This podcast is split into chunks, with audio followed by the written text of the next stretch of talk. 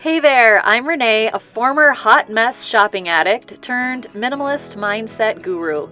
In three years, I went from totally broke to debt free minimalist, started a money generating blog, and healed my marriage while being a homeschooling, stay at home mom. And I did most of this with nothing more than a library card and a prayer.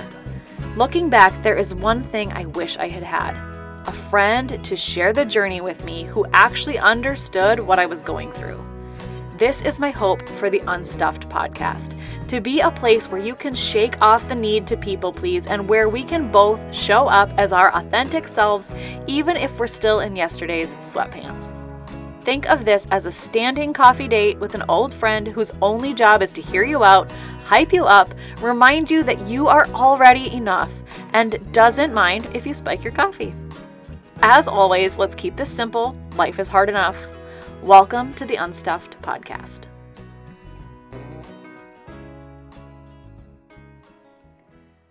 Hey there! Welcome back to the Unstuffed Podcast. It's your host, Renee.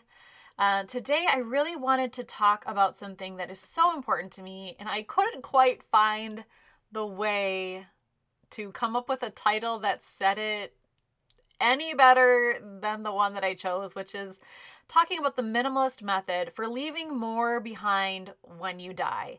Because I think a lot of times, you know, a lot of us are worried about making sure we can leave stuff behind for friends or family, and might not occur to a lot of people that minimalism very well can be the way to do that for you. Um, and I wanted to dive into that today. So I had to throw in the word die. I know, but here we go. You know, um, like I said, I know no one really likes to read stuff with the word die in the title, but nothing else is really going to convey my message quite as strongly. Um, and since I've made peace with this dreaded word, I'm going to go ahead and just let it be.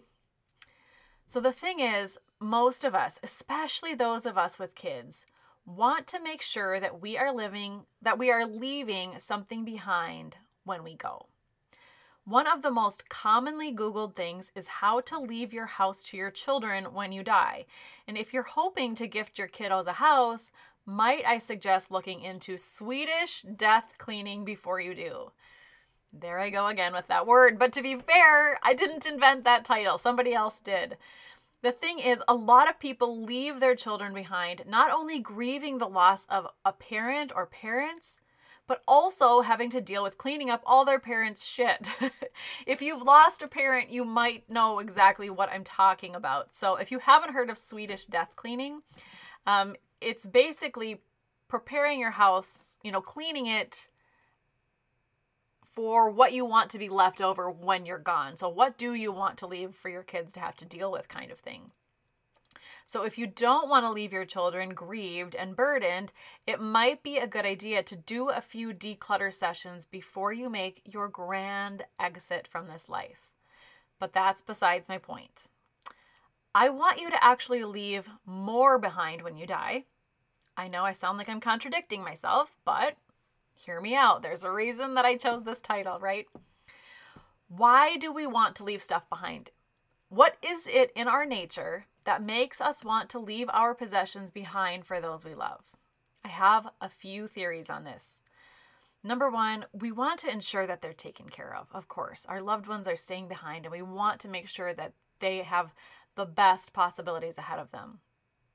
Number two, we want to be comforted by something. And number three, we are still so attached to our stuff that we fear losing it even after we're goners right? So maybe we want that comfort of leaving stuff behind for them. We want to make sure that they are being well maintained, but there's also that part of us that might just feel like this has to stay in the family. Nothing can happen to this. We don't want anything bad to happen even to our stuff, even when we can't even manage it anymore. Now, feel free to mix and match those options or come up with some of your own. Is there anything wrong with these necessarily? Absolutely not. You are wanting to ensure the safety and survival of your kin, and it's all good. The thing is, I think a lot of times we don't realize what can actually be passed on. We might think we're handing off a house that has earned a lot of interest, great grandma's china hutch that will be cherished for another hundred years, or maybe even some money in the bank. But my question to you is Can any of this stuff really be handed down? Sort of. So let's talk this out. First of all, is it fair to say that anything that can be taken away from us was never really a part of us to begin with? I think so. This is something that I have grown to believe and live, and it is a main reason why I talk about what I talk about. Now, I have recently been listening to Think Like a Monk audiobook, um, and the author Jay Shetty just told the story of a monk who visited a king. The monk approached the king's castle and asked, Could I stay in this hotel for a while? The king became angry, saying, like, How dare you? This isn't a hotel, this is my palace. And he got really defensive. Ah, the monk said, And who had this palace before you? My father, replied the king. And who before him? the monk asked. Well, his father before him, said the king. So people come here, they stay for a time, and then they leave. Is that not the definition of a hotel? the monk responded. I thought this was such a fun, perfectly laid out story because this is so often how we can be. We can be the king. We are very rarely the monk, right? The lesson here is that detachment from our things is so good because they're never really ours to begin with or end with. Having personally hosted my grandparents' estate sale, I can promise you that with as much love in my heart even if you spend a lifetime clinging to the things that you collect, at some point, all of those things will find new owners. Those things that you thought defined you will be used as decor in a stranger's home. That piece of furniture that reminded you of your grandma might end up being recycled. And I know that this information can feel so heartbreaking. Because as I sit here talking about this, I'm sitting right next to my grandma's little porcelain frog lamp. And my heart really sinks at the idea of someone else not loving it as much as I do. I know no one else will. But here's the thing that we both need to remember it was never the item itself that we loved. I might just start crying, you guys. So, we need to name it. Here's what I mean. The biggest pushback I get when I share this way of thinking that we are not our possessions or our titles, like uh, we are not our job description, we are not even the role in our family. Um, the biggest pushback I get is when it comes to being a parent, right? Even if you lose your child, you are still a mother or a father, people will say to me. This is a hot topic button for people, and I would never, ever deny the love that we have for our children or even remotely suggest that that love could somehow disappear. It absolutely could not, and that is exactly my point. We can lose the role of active parent our kids leave, they move out, and they may, in the worst of scenarios, leave this earth before us. Whew, I cannot say that without my voice shaking. In all of these instances, we experience grief of some degree. But what can happen to a lot of people, most often mothers, is that they have identified themselves so much as mom or dad that they can experience a very real identity crisis when that is no longer a role that they are playing. Then there are bereaved parents who have had to bury a child who insist that they will forever be a mother or father. And my argument here would be if you're willing to listen, please, that no, you are not a mother or a father. Hear me out. You are clinging to that role because the love between you and that beautiful person that you helped make is bigger than this life itself. Your child is gone, and I'm so sorry. My heart breaks for you. But the love that you share with them is left here lingering. And because that love will never dissipate, it refuses to go away. You want to make sure that that love maintains a name, that name of mother, you are still a mother. You are still a father. We fear releasing that role because we fear that love that is very much real. We fear if we release the title, we release the love. And my friend, that is never something that you will ever, ever be able to do. I get it. To the core of my being, I can only imagine that I will cling to this role of mother until the day I die. Despite what I teach, I'm all about detachment, and I don't know that I'll ever be able to. Because it is a love far greater than I could have ever previously imagined. And I need it to be named. So, what I'm saying is that the things that we leave behind, what we really can leave behind, is too big for naming. Just like that love we have for our children is too big for the word mom, it's too big for the word dad. Because here's the thing there are many people who could call themselves the role of mother or father and not even come close to measuring up to the love that you feel for your children. We all know someone who walked out on their kids who doesn't really show up for them, but they also have that title of mother or father. And would you consider yourself to be one and the same with them? Probably not. A house is a house, a mother is a mother. However, one is not the same as another. I'm Dr. Seussing here. It's similar to when how we know the difference between a house and a home. You feel the difference between a house and a home. You get it. So, why does the way we feel shift between these two words? Because we are feeling a feeling that is much bigger than a house much bigger than this world. The same feeling we get when we think about how much we love our child, a love that cannot cease even after we have left this earth. It is so big, it cannot be contained. So, where does minimalism come in? What am I even talking about, right?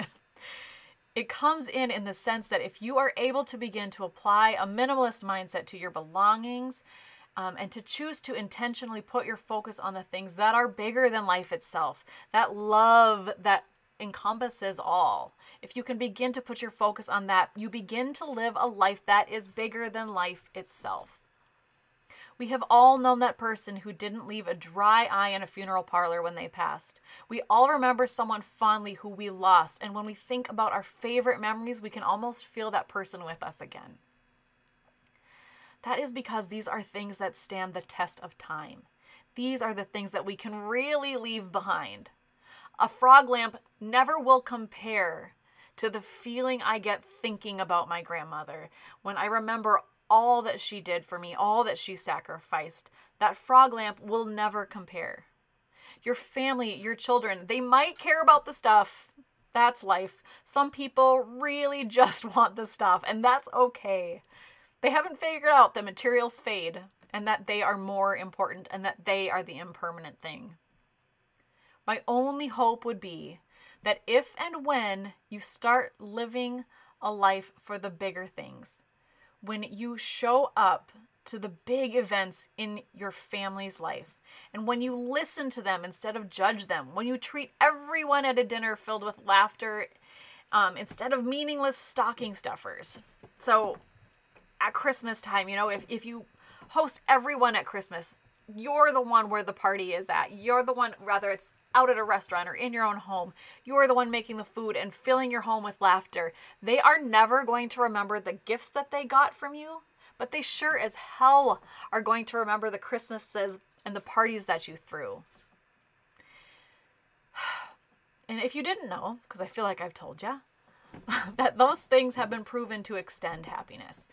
I did a podcast episode recently on it called Where Can I Buy Long Term Happy? And the short answer is you can buy long term happy in time well spent on this earth. Hey there, it's me, Renee. I hate to interrupt your episode, but I just had to check in to see if you had heard about the Unstuffed Inner Circle yet. This is my monthly membership group where I get to connect with you guys on a personal level. Come hang out for a monthly coffee date where no topic is off limits, or come join the book club where I will share with you some of the books that have transformed my life. And I've made customized study guides just for you. There are also monthly declutter challenges, or you can sit in on podcast recordings before anybody else even gains access. Plus, you get access to some of my best programs totally for free. If you love the idea of getting a deeper dive into all things self growth and simplicity, and where you can get plugged into a like minded community hosted by yours truly, check the show notes for more info and see if there's a group that feels right for you. Okay, now let's get back to the podcast. Minimalism is not about the stuff, it's about what freedom from stuff can provide us. Okay, what about cash? I know that's probably a question that's on someone's mind and let's let's call it out. The little disclaimer lingering in the back of my mind is what if you don't want to leave your family stuff, but you want to leave them some financial security? And yeah, absolutely. I think this is a great idea. I also think that the more that you demonstrate how to spend that money while you are living, the more likely they will be to use their money in the same way. Because if you are someone who used your money toward helping, expanding, growing the earth, improving your life, um, or truly enjoying fulfilling the lives of others, your family is more likely to follow that same suit instead of just buying a bunch of stuff that ultimately is going to disappear. Minimalism can also provide you this. When you stop setting your sights on small wins like scoring $100 worth of stuff at the latest clearance rack, your perception of money may begin to shift as well. It loses some of its previous power. One thing I tell people all the time is that I obsessed over money a lot more when I was really broke. Constantly all I thought about was money, and I spent it faster than I could earn it most days. I wish I was like joking. I'm so serious. The day I started seeing money as nothing more than an energetic exchange of currency was the day it began to lose its grip on me. Also, when you can release the grip of money, just like releasing the grip of stuff, more of it seems to come and just support you in your pursuit of a life of more. It's really, awesome and crazy. Are there skeezy ways that you could earn money in this life? Well, yes. Yep. I mean, I I would it would seem so. Based on the state of our world, I can only assume that yes, you can earn money in a way that isn't um, aligned with a higher way of living. However, being angry about that or believing that people become jackasses when they have money is one of the biggest things that is stopping the good people of the world from getting their hands on more cash. Minimalism, minimalism to me means releasing the grip of all things material, all things stuff. None of us really want to be controlled, least of all by stuff that we are meant to be in control of. So, what is it that you want to leave behind? Really? What is it that you really want to leave behind? When you take the time to consider what I have shared here today, tell me what do you want to leave behind? Your stuff will most likely end up like static, not doing much of anything. It will just be passed from person to person with little worry or care. What do you want to do with your time? That is what will ripple into eternity and remain within the hearts of those whose lives you have touched. So, for real, what is it that you want to leave behind? If you have an idea, or even if you don't, I'm hosting a training on this very topic called Massive Action Masterclass. Um, I'm bringing this back for a second time. I don't know why I haven't brought it back sooner. You can go to the show notes to register because um, I'm going to share with you my three step method for living life on your terms so that you can leave a life that leaves a mark, that you can live a life that leaves a mark. You can leave behind more than stuff. You're going to do it anyway, so you may as well do it with intention. Thank you so much for tuning into the Unstuffed podcast. I'm so glad that you were here. And remember, I love to hear from you guys as well.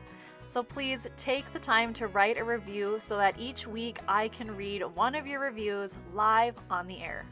And if you're not quite ready to be done, don't forget that you can head to reneebenes.com slash links, where you can access some of my free trainings and my free guides. You can also gain access to my programs and my trainings, including Mini School. Thank you so much for being here. And remember, keep it simple. Life is complicated enough.